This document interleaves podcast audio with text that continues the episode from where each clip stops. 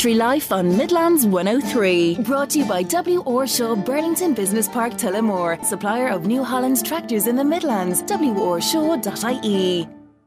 Good evening and welcome to Country Life here on Midlands 103. It's MJ Cleary with you for the next hour bringing you the latest from the Midlands and further afield from the worlds of agriculture, food, and agribusiness. Now, thank you all for joining me, and a definite touch of summer in the air since I spoke to you last week. Some really nice mildness, and that heat is certainly needed for breeding, which is well underway on farms across the Midlands. Of course, with the coming of the month of May is the ancient Celtic celebration of Bealtaine which was hugely important to our farming ancestors. It's marked with the turning out of cattle to pasture and rituals to protect crops and encourage growth. So, not much has changed, and growth is the order of the day this month. May really does predict the rest of the year, so fingers crossed for lots of moisture over the coming weeks. Now, this evening's programme and ICOS, the Irish Cooperative Society, has marked the opening of its Brussels office. 50 years ago, both it and the IFA set up a base in Brussels, and that was just a year after Ireland joined the EU in 1972. Serious change has occurred in our economy in those 50 years, obviously enough. Back then, farming accounted for 25% of the total workforce, and today it's just 4%. ICOS insists that Europe has a vital role in assisting the farmers of today, and Damien O'Reilly from ICOS will join me later to chat on that. You'll know Damien from presenting Countrywide on RTÉ Radio 1 for many years, a position he recently left to pursue the role in ICOS. I look forward to chatting to Damien in a little bit. The IFA are up in arms about the ongoing delay to appoint a food regulator. We're waiting and waiting and still no further on. This is something that Minister McConalogue has promised, and also that this office will have some real power. With more on this, Niall McCormack from the IFA will join me a little later on the programme. He is a soft food fruit, I should say, producer, and strawberries are one of the main areas of Niall's business. We will also discuss the ongoing issue of peat, how the horticulture uh, area are handling it at the moment and how a range of factors could lead to vegetable shortages on shelves next month. Uh, really, that growing May is what the horticulturists are looking for as well, no more than the rest of us. Rev for Trev is a tractor run taking place in Mountrath on Saturday week, the 14th of May and it's all about spreading the message of mental health and being aware of it in all sectors of society. Trevor Wallace from Mountrath in County Laois was lost to suicide two years ago, and his friends and colleagues have come together to set up this fundraiser. Arthur Hanley is one of the organisers, and he'll join me later to chat about it. Uh, Trevor, may the Lord have mercy on him, was a Fiat enthusiast, and a particular call is being made to Fiat tractor owners around the Midlands to attend this run. Now, as always, please text the show with your comments, thoughts, or questions to 083 3010 103. I'll be happy to put anything to our guests here this evening. And to start the programme, uh, on this, the 3rd of May. We're on the topic of local produce and a local restaurant which is just being set up and it's just about to be open. We have Sam Moody, the chef and the man behind the new eatery in Abbeyleix called Bramley's, and he joins me now. Sam, many thanks for taking my call this evening. Thank you very much for having me. Uh, you're more than welcome, Sam. Look, we're going to talk about your, your new business, which has a focus on local produce, Laois produce, and produce from around the area in just a moment. Uh, but before we do that, let's talk a little bit about your own background, uh, please, Sam. Just by your introduction there, uh, I'm I know, and I'd say our listeners realise that that's not a Laois accent in the background. Where are you from, Sam? I, I so I grew up in the uh, in the south of south of England, at the end of the runway near Gatwick Airport. And what brought you over to uh, County Laois? Well, I, I came over for a job at Ballyfin uh, about seven years ago. I, I took over the, the running of the kitchen at Ballyfin, and um, I've I've never looked back. I've I've just completely fallen in love with the place. And your your career uh, working in Ballyfin, obviously known to be one of the most high spec hotels in the country. Uh, obviously, everything had to be just perfect. Uh, nothing can go wrong. High pressure environment. Uh, I guess so, but I mean, I, I really enjoy it. I mean, I, I really enjoy cooking, so uh, and I really enjoy getting the best out of ingredients. So, uh, high pressure, yes, but enjoyable. And what has sparked you then to go out on your own, Sam, and to set up your own business? It's a brave, brave move, especially in hospitality. Uh, of course, um, I've always wanted to run my own restaurant. I, um, I, I, I love restaurants. I love everything about them, and, and running my own was always a natural progression. I've been looking for my own restaurant for many, many years, and Ballyfin was always a stepping stone uh, to enable me to do that.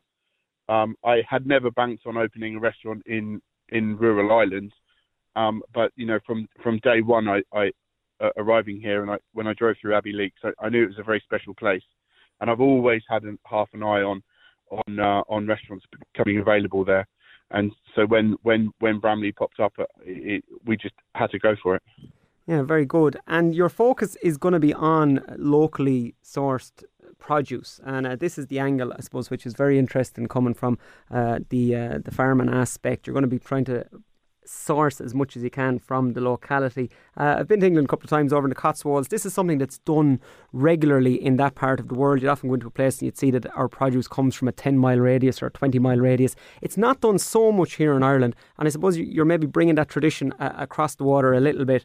Where exactly you're going to go for your produce, and can you give us the names of some of the local producers you're going to use, please, Sam? Yeah, of course. Um, I mean, it's not really something I'm not I'm not doing it uh, as a as a theme. It's not like part of my remit. Um, we're just really lucky that if you if you pay attention to who's around you, um, there, there there there there are some fantastic, exceptional producers um, just around us in in Laois. Uh, we'll be working with uh, Mick Keegan in, in Mountrath. He's been my butcher. He was my butcher at Ballyfin for many many years, um, and his his lamb is as good as you will get anywhere in the world.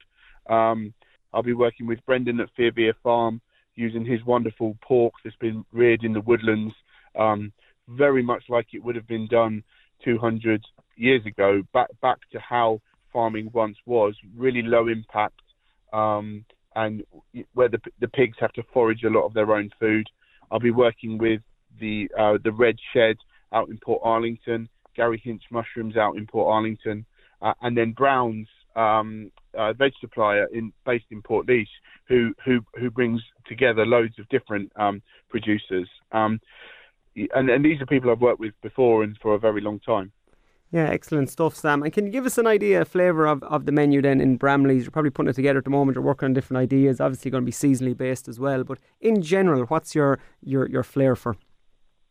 Uh, so, so in, interest. So, like working with someone like Brendan, small scale farmer, I think it's really important that as me as the end customer has an understanding of how uh, he he so he's rearing a pig. I I, I don't have uh, you don't have as much prime cut as you do say secondary cut. So we're going to try and spread the whole carcass across across the menu. So we'll be making uh, a, a very simple but very tasty sausage roll for the lunch menu using the shoulders of the, the woodland pork. And then at dinner, we'll be using some of the belly and the loins uh, to, to do a little duo of pork. Uh, and, and then the garnishes will change as the seasons seasons go. Uh, and it's, it's, a tricky time of year to, for vegetables because we're, you know, as you, as you know, we're right bang in the hungry gap. And mm. so it will just be about working with, with, with my suppliers and finding out what they have to, uh, to put on the menu. I, I don't have a food style. I just let the, the, the growers dictate what I put on the menu. So you don't have a, a signature dish, Sam. It just depends on the season. Is that correct? It, it, it uh, what my, my, it depends on the season and what what is what produce is at its absolute best at that moment. And having worked with, uh, look, the best produce you can, you can get your hands on in Ballyfin, there's no question about it, because that's what the customers would want or the clients would want. Um, Irish produce obviously you're setting up the restaurant in Laois, but we talk about the excellent produce that Irish farmers produce. You're there, you're at the, the cornerstone of it, at the cooking block of it. Just how good produce do we have here in this country? Yeah, I mean, the, the, la- the honestly, the lamb that I use is is the best. Like there, there, I've never had lamb anywhere that like it. It's just and but consistently the best. And I think that's the you know, it, it, it, it's you, you go from exceptionally good to, uh, you know, double exceptionally good, and that's your variant with, with those sort of project that, that sort of product. Um, I think where and and then the same with with with the with the local beef and um and and uh, and then that extended light just means that you know the sw- the sweeter peas and and just exceptional broad beans and and the, but the volume of them you get um as well. Yeah, fantastic stuff. So, Sam, look, we'll leave it at that. Just before you go, can you tell us when you're opening the doors of Bramley's and what exactly are you doing? Lunch, dinner, what days a week are you open? Let us know, please. Yeah, of course. So, we open uh, next Friday, so that's Friday the 12th. Uh, we are open for dinner on Friday and Saturday of next week. Uh, they are both now fully booked, um, but we have a, a wait list for cancellations. Then, then the the week after, we will be open for lunch Thursday to Saturday, and we'll be open for dinner uh, Wednesday to Saturday. Very good. Well, listen, uh, Sam, we'll wish you all the best. Uh, you're going to be using local produce. You're going to be helping local producers. That's what we're all about here in the programme. And uh, no doubt you're going to go from strength to strength. It's Bramley's and Abbeyleix. and all the best with it, Sam. And no doubt we'll speak to you again on the programme at some stage.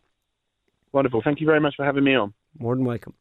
And as I said, Sam Moody there, head chef and man behind Bramley's restaurant in Abbeyleix. and that is opening next week and uh, it's going to be an interesting one using all that local produce. That's uh, Brendan from Fear Via. We had Brendan on back about a month, five weeks ago, where he's producing that woodland pork just outside Portlaoise in a in a forest, and he's one of the main producers.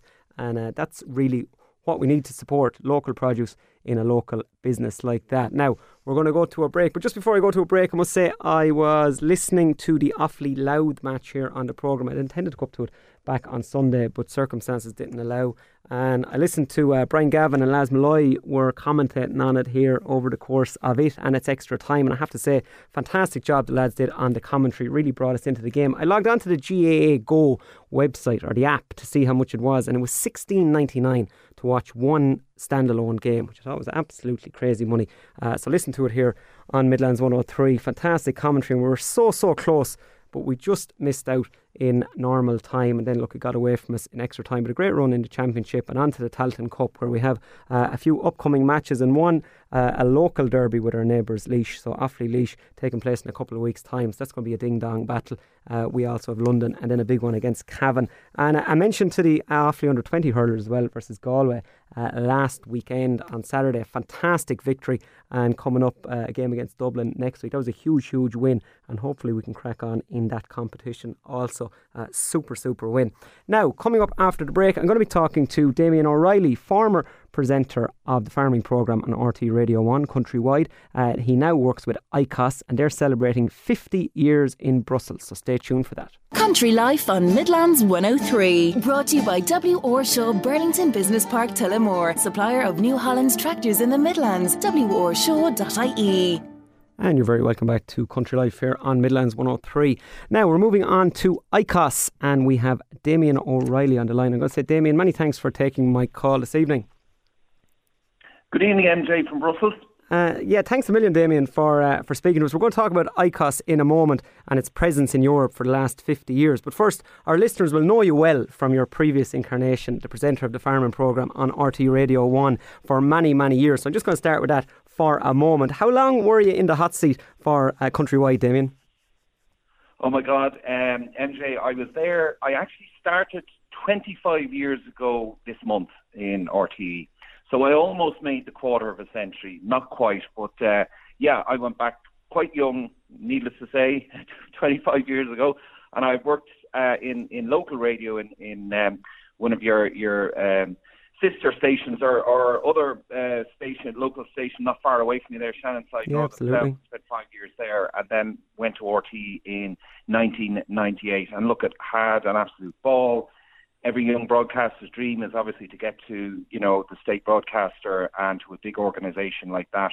And um, I had wonderful opportunities there. I presented so many different programs, Live Line, uh, filled in Claire Byrne and Sean O'Rourke. Uh, was at three Olympic Games with with RTE. Would have done a lot of sport as well. But uh, as you say, probably some of your listeners might remember me from uh, Saturday mornings and Countrywide, similar enough name to your own program um, which came on the air in 2008. But over, you know, the period maybe of 50 years, there have been farming programs similar to your one there on RTE, which would have changed name, metamorphosized, changed style, and so on. So Countrywide was the latest reincarnation, and you know I'm very proud that it's a it's a program um, that you know, attracted a wide listenership beyond the farm gate, and that was key um, because you know in the modern world there's so many people who probably don't know an awful lot about where their food comes from or how it's produced because we're moving another generation away from the land, and uh, I think it's important that you know we have programs like yours and like Countrywide to I suppose keep uh, the contact between uh, the food producer and uh, the consumer uh, as well. Because as I said, uh, there are fewer farmers and fewer people have the opportunity to actually go to a farm and understand what, what actually goes on there. So, as I said, you know, countrywide uh, still in going strong with Philip Boucher Hayes, but I'm very proud when I when I tune in, you know, I picked the Sig tune myself and I picked the name of the program. So there's a little bit of a legacy that still lives on. And when RTE hear this, they they might change it. So. no, absolutely. And Damien, look at the helm of it for so long and being immersed in agriculture as you were full time for all those years. Look, lots of big changes over the course of the last number of years. But was there any one particular thing that kind of sticks in your mind a little bit where you went, right? This is actually this is a big, big thing. Like big changes are happening, or uh, some sort of a, a, a moment where you said to yourself yourself, wow, things have metamorphosized here in the landscape, the rural landscape of Ireland? Um, that's a very good question. You know, I, I could possibly answer that we are now in that seismic change with climate change mm. and with, um, you know, the role that farmers and food producers will have to play, not only in Ireland, but across Europe and indeed around the world in, in, in trying to mitigate against uh, global warming and climate change and we're going to have to decarbonise. And farmers are at the, you know, they're on the front line in that regard. And I would say, MJ, uh, you know, and even from my short time here in Brussels, I'm looking at, you know, reams of uh, legislation coming down the road and lots of challenges uh, facing food producers and farmers in terms of maybe t- changing and tweaking the way they operate to try and, and, and, and help mankind. And um, so we're probably in the midst midst of that now. And I would say young farmers in particular probably are facing, you know, the biggest challenge over the next five, ten, maybe 20 or 30 years uh, than any other generation, probably going back, you know, 100 years or so. Um, and certainly before we joined uh, the, the European Union or the EEC. So your question is timely in that regard. There are, you know, under the EU Green Deal, which is um, um, Ms van der Leyen's was a big project in this commissionership to try and get all of society and, and all professions, not just agriculture, to try and um, I suppose uh, it, it, it, say, it does what it says in the tin. It's a green deal, so that we, we, we shake on it with the European Commission as consumers, as farmers, as business people, that we are all committed together to changing uh, the way we operate to be more sustainable.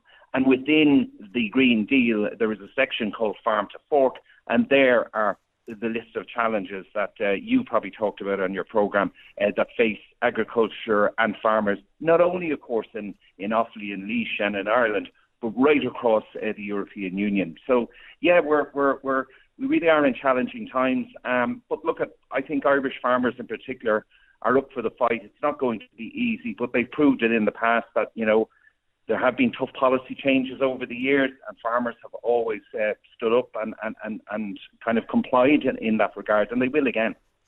Yeah, no, as you say, no, it is interesting. I mean, look, you've seen, you've seen a lot. You've been at the forefront of it, and uh, to, to, to pick this as the time is an interesting one. I wouldn't disagree with you, to be honest. Uh, we are in really, really challenging times just in relation to it all. The way policy is changing, the goalposts are changing on farmers so quickly. Uh, even the banding with dairy cows, it happened over the course of a few months. Before people knew it, they had to cut. They will have to cut numbers. They'll have to lease more land. They'll have to really change their business around to to keep farming in the same vein as they were. Uh, in your current position, uh, Damien, you're uh, EU Affairs and Communications Manager for ICOS. So, what, what exactly are you doing? What's your what's your day job now? Yeah, it's a big change, uh, no doubt about it. And the opportunity arose uh, last year for uh, me to, to come out here it's not something I would have been able to do uh, a few years ago because I had young children. They're older and they, they're not too worried not seeing their dad as often as they would, and soon they'll be flying the nest anyway. Um, and I suppose, you know, I'm always a person that enjoys a challenge, and I felt that, you know, I had, had taken my, my uh, radio career as far as I could, and I wanted to, to leave that on good terms and at a time when I was still enjoying it, if you know what I mean. Mm. And the opportunity arose to come to Brussels, um, is, which is a city, believe it or not, that I absolutely adore. I love this city. I've been coming here reporting and involved in, in other journalism projects for over 20 years, and I've always enjoyed Brussels and uh, have friends here.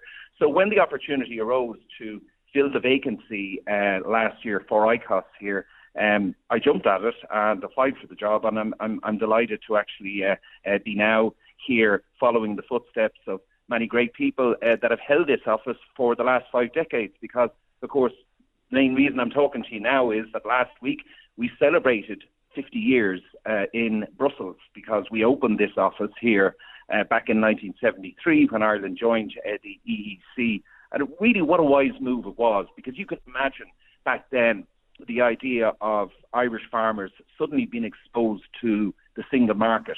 We were basically uh, tied at, at the hip or joined at the hip with the UK. That's where we did all our trade. Um, now we suddenly were uh, going into Europe.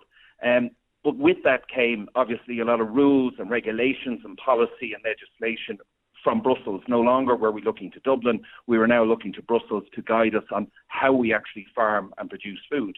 So back then, I mean, it's 800 miles or 800 kilometres from, from Brussels to Tullamore or Portlaoise uh, as the crow flies, but it might as well have been 8,000 miles back uh, in 73 when you think about the, you know, the, the, the primitive communications that would have existed then, uh, the lack of, of, of um, I suppose, affordable flights and so on. So it was great to actually have an office here. The IFA also opened an office in 73. And it meant that, you know, we had, I suppose, a bird's eye view uh, of the policies that were being cooked up in the commission here. And it works both ways in terms of feeding back information to, you know, the farmers and cooperatives in Ireland about what potentially is being proposed and how we should actually respond to it and how it might affect uh, how we do our job.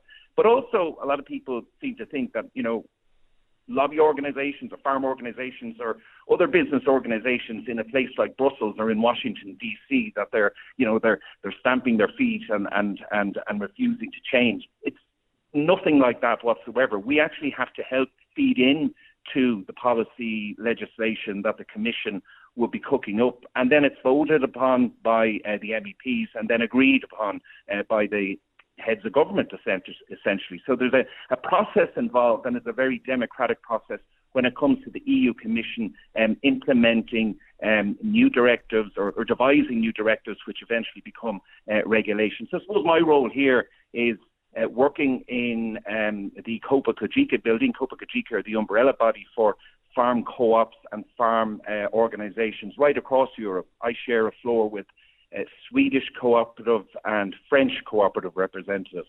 So we, we help each other as well. We compare notes and we are able to, I suppose, share the concerns uh, that our members might have at home uh, about legislation that's being proposed and why it would just not work it's never a case of pushing back against legislation. It's a case of trying to tweak legislation that would suit the conditions in which our members actually operate, and they vary from country to country. So it's a very exciting job. It's a very busy job, and um, you know, so far so good. I'm I'm I'm enjoying it, but I'm learning uh, every single day, and that includes a little bit of French more every day, but nothing that uh, I would even embarrass myself uh, repeating on the radio now. I was going to say, you're, you're, probably getting there, Damien. What's the word? We, we featured here in the programme last week, A Pat O'Toole from the Irish Farmers Journal was on. He gives a great rundown of what's happening in the Netherlands at the moment in relation to the political environment. What's the word in Brussels at the moment about the Netherlands and they're essentially rebuking uh, some of this policy? Uh, the, the parties that are, the,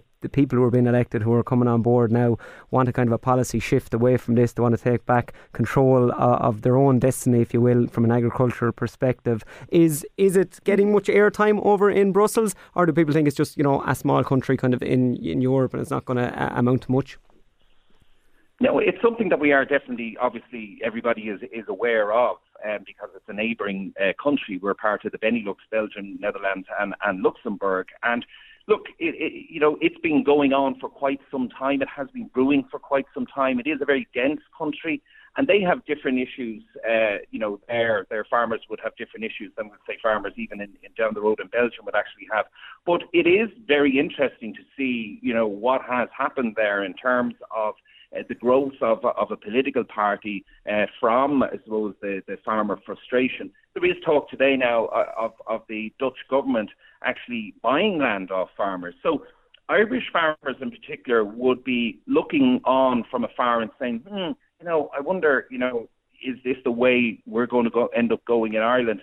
personally speaking, from what I know is happening in the Netherlands, I think we're a long, long way away from that uh, in, in, in terms of, you know, I understand, of course, that farmers are, are, are always frustrated about price and, and other rules and regulations. And I'm sure there are mornings where a lot of your listeners just, you know, they get up and, you know, they, they wish that they could actually uh, maybe, you know, change an awful lot of the policies um, and, and, and try and find ways to actually make more money and make their life uh, easier and would be very supportive of what the Dutch farmers are doing. But look, you know, we've done it in, in Ireland in the past. There was the famous Farmers March to, to Dublin back in, in, in 66. So it, it, it, it's nothing new that farmers would be fed up and would be revolting somewhat. But the fact that in the Netherlands it has um, uh, you know, manifested itself into the uh, growth of a political party, and where you have, you know, the government uh, talking about buying compulsory of buying of land and, and so on and so forth. It's um, it's something that yes, the, Brussels will be very aware of it, um, but you kind of have to ask, you know, this just just didn't happen overnight.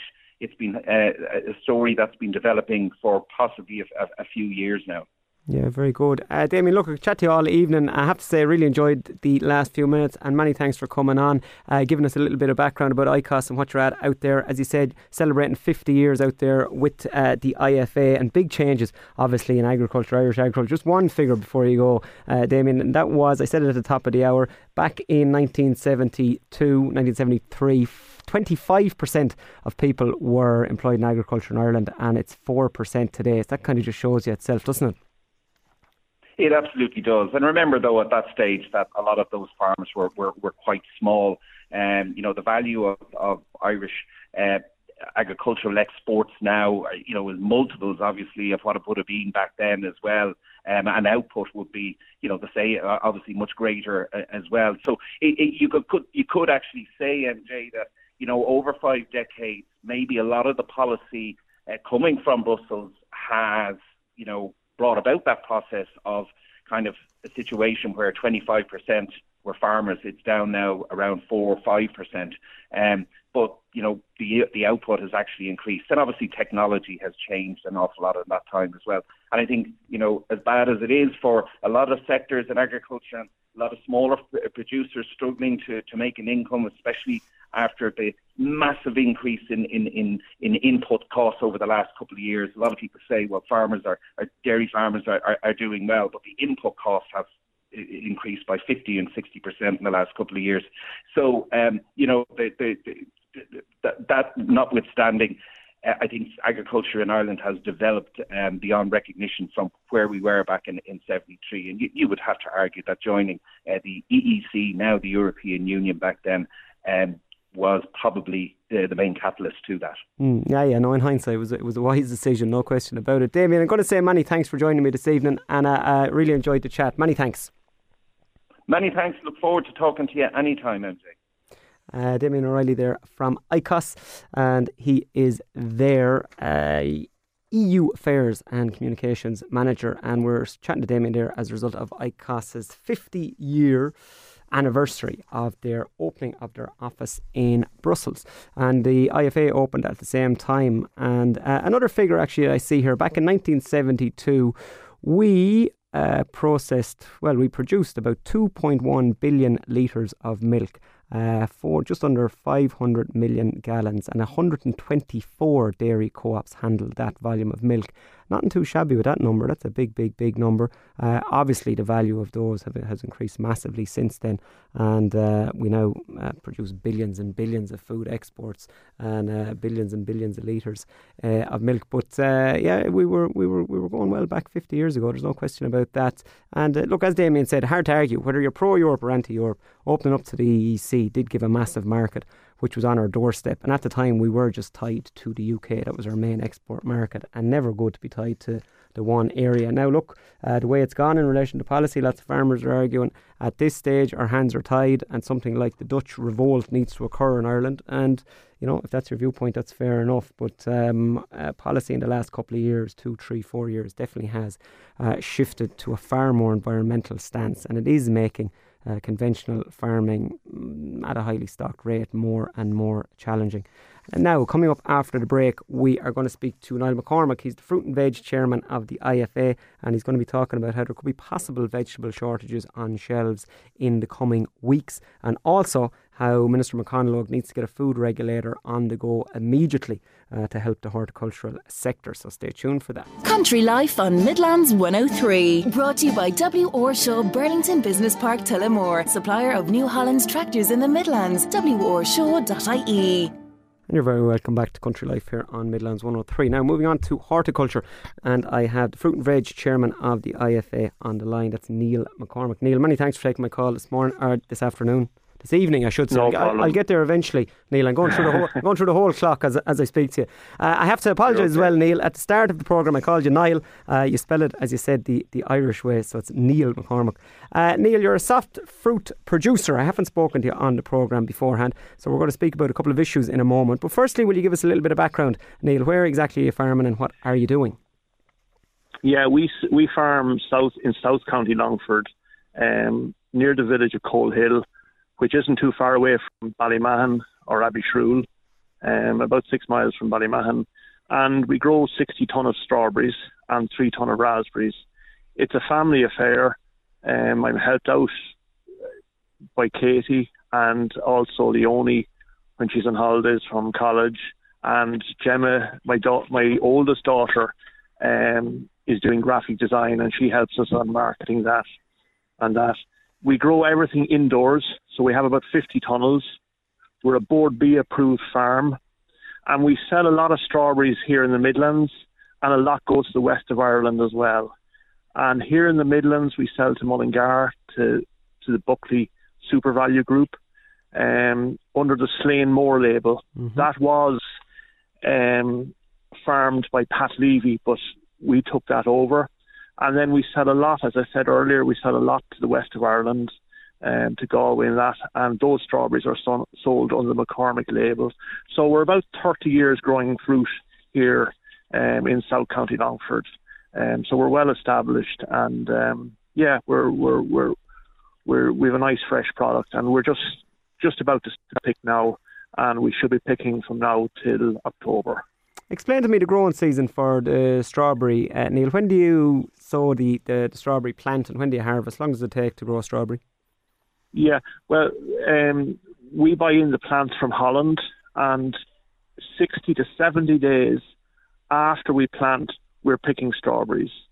So um, we kind of stage the planting so that we're getting a continuous supply of strawberries. Um, and um, the season generally ends up in October. It all depends on light levels and temperatures and that, but generally, where I am, um, it's kind of petering out in October. We don't use heat or gas; it's all natural. And believe it or not, this week we will start picking strawberries, which the first week of May is a pretty good achievement.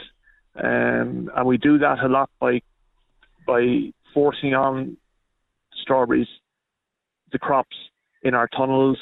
We have them covered with a, a material called agri fleece, and that's how we've achieved such earliness. You know, we would uh, this, uh, a lot of strawberry growers are based around the southeast, and there are a few around Dublin, and they would have a natural advantage of a little bit warmer climate.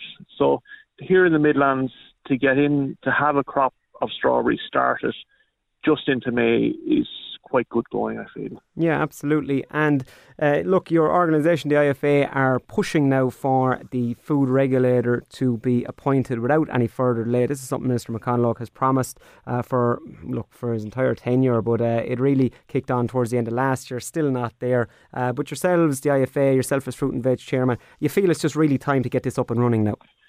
Yeah, the horticulture sector is waiting for the appointment of the food regulator. It is under the Agriculture and Food Supply Chain Bill, and the Minister has promised this bill under the programme for government.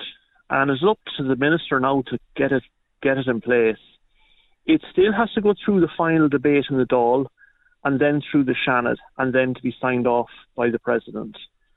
Um, the food regulator is going to make sure that there is fairness and transparency in the food supply chain. And that'll be for everybody. That's not just for horticulture. That's for beef, pig, meat, poultry, and milk. Every facet of, of agriculture in this country. But it is especially important and almost essential for the horticulture sector because we don't have an export market. So anything that is produced in Ireland has to be sold on the Irish market. Horticulture produce, by its nature, is perishable. It has to be picked the day it's ready. And unfortunately or unfortunately, there's only five or six main buyers of fruit and veg now in the country. So it's very essential for the horticulture sector that this um, is set up quickly. Yeah, and just uh, moving on to uh, point four, let you go, uh, Neil. And uh, I think, look, your sentiments are echoed by everyone in agriculture there. It is very important it gets up and running and that the office has real and substantial uh, powers. Uh, article in the Irish Farmers Journal last week Irish vegetable shortage likely come June. Now, uh, could be inflated a little, uh, but saying that broccoli, carrots, onions, cabbages, potentially potatoes um, are due to be hit due to a range of factors, weather being the main one. Uh, should we be worried, Neil? Will we have uh, veg on our shelves in a few weeks' time? Are we weather dependent? How's it looking from your perspective? Yeah, look at look at. I don't want to to add any worry to anybody. Um, you know, look at. We don't really know yet, but plantings are later this year. I know one broccoli grower, he should have in five plantings at this stage. All he has in is are three. So look at things can change very quickly. Weather can be can be unseasonably warmer. Crops can come that bit earlier. So it's just a very hard um, question to answer mm. definitively. Yeah, hundred percent, hundred percent. Look, we're all, we're all looking for a good growing May. Uh, Neil, and the horticulture industry is no different. Uh, I'm going to leave it there, and I'm going to say many thanks for joining me. Look, we'll be speaking to you again on the program. Thanks for coming on this evening, and uh, all the best no with the strawberry harvesting over the next few weeks. Thank you very much. Take care.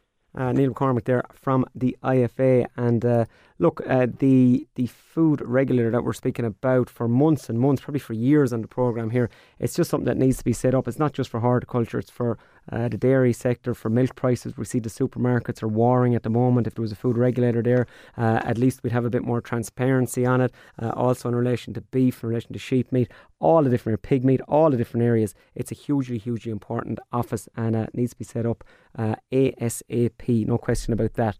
Now, coming up after the break, we're going to be talking about a tractor run which is taking place in Mountrath on the 13th of May. It's called Rev for Trev. And if you're a Fiat enthusiast, uh, you want to stay listening. And also, there's a bigger message here, and that's the whole area of mental health. And uh, if you're not feeling great or you're feeling uh, under the weather, because uh, that's, that's what mental health is, the same as a, a physical health issue, uh, it's important to understand that there's help out there, and that's what we're going to be talking about in just a moment, so stay tuned for that. Country Life on Midlands 103, brought to you by W. Orshaw Burlington Business Park Tullamore, supplier of New Holland's tractors in the Midlands, worshaw.ie.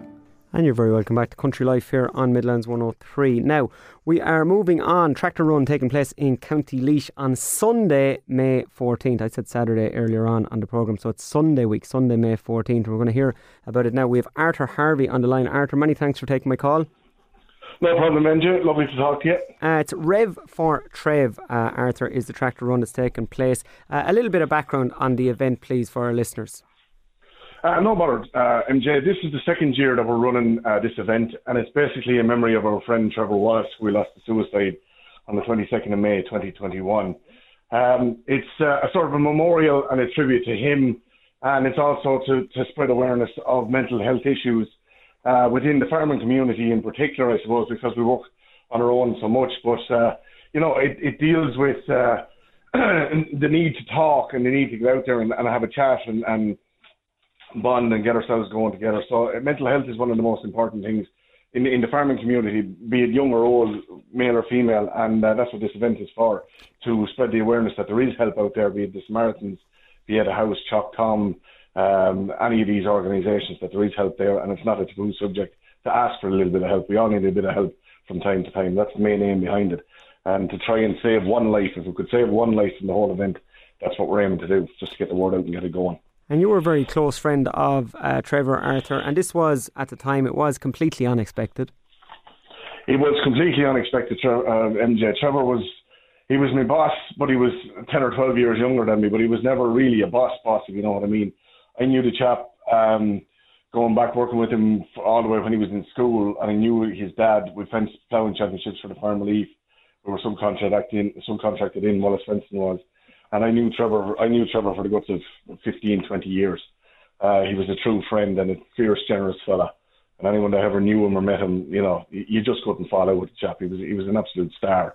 So he was. And dealing with the shock of that, Arthur, for uh, someone that maybe didn't have a history of mental health, um, hugely challenging for friends and for family.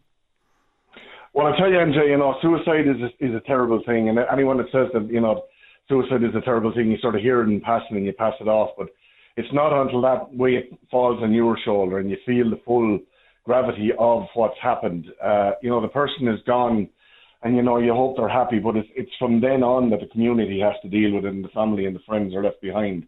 And this is what we're trying to get across. You know, the shock, so unexpected, um, no reason for it, not, nothing seen. We were talking to him the day before. I was talking to him that morning on Snapchat, uh, and you know, answered all of those things, and and then just whack, he's gone, uh, instant gone uh, through suicide, and we lost him fairly violently. But you know, these are the things that we have to try and deal with. And, and it's the people that's left behind in the communities. Mountrath is a small rural community, and there's not many fields as fencing contractors and agri contractors that we wouldn't have been in at some stage around the area. So he was fierce well known. So, you know, it affected his own community, but it affected the 14 or 15 lads that would be working with Trevor uh, all through his, his working days. And, you know, the, the community in general where you would be working, it, it's a savage shock. It, it just rocks you to the core. And it lasts this is the thing, it lasts. And Trevor was a, a, machinery enthusiast, Arthur. You were telling me about him earlier on, and he had a particular passion for Fiat tractors. And just before he passed away, oh, he, he, he, purchased a Fiat tractor. And uh, you have a, a, a, little anecdote about it. Could you tell us, please? He he, he bought back. Um, his dad had a Fiat 110 when he started out Wallace Fencing uh, with a McConnell loader on the front of it. And that tractor was traded into Tom Shaw to buy a Sammy 150.7 back in 05 but Trevor always had a passion for Fiat tractors, uh, and he had, in the meantime, he had get, gotten a few pounds together himself and bought a Fiat 140. But he was always scouring the internet looking for, you know, Fiat stuff and pumps and bits and bobs. But he came across his old Fiat 110 down, I think it was a farm somewhere down in, in Tipperary, if I'm not correctly mistaken. And he loaded up one night in the Jeep and disappeared. And he came back uh, when with the tractor bought, and he brought her back. And, and to say that she needed a little bit of TLC would be an understatement. And um, he brought me into the, the, the shed one night to have a look at her. And he says, "What do you think?" And he was all excited. And he says, "What do you think of her?" And I'm there, I'm trying to bite my tongue, and you know, I'm looking at this rust, and I'm looking at everything worn out. He says, "You know, I can get the cab taken off, I can get it all done up, I can get it galvanized." And you know, before he passed away, she was still sitting in the shed in the same state. After we lost Trevor, um, we were all so heartbroken. We we didn't want to leave Wallace's yard. We were all there, all 13, 14 lads hanging around the yard, and we'd done all the washing and the cleaning up and the tidying up. And we were sort of looking for a project. And Lee, one of his great friends down from Galway, Trevor was the best man for him, and he was down in the yard, and he says, "Lads, we'll get this bloody Fiat up and running." So we all tore into it.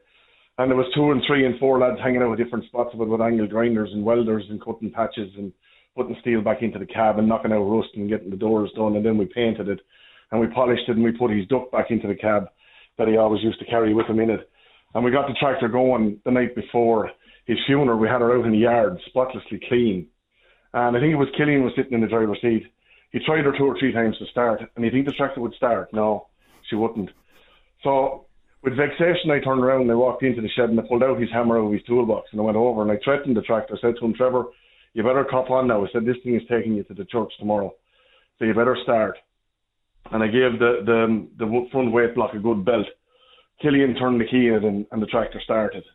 And she's she's behaved herself ever since. She has given us a few issues now and again with the gearbox and a few bits and pieces, but we've always got her back in line, and she'll be leading out the tractor run on uh, the 14th, hopefully. And on that, Arthur, uh, no no better way to leave the chat. I have to say, a great story, and uh, uh, and hopefully Trevor was the, the person responsible for that. Your tractor run is Sunday the 14th of May. Uh, I urge everyone in the area and the greater area to, to give a hand and tip over, especially if you have a Fiat tractor.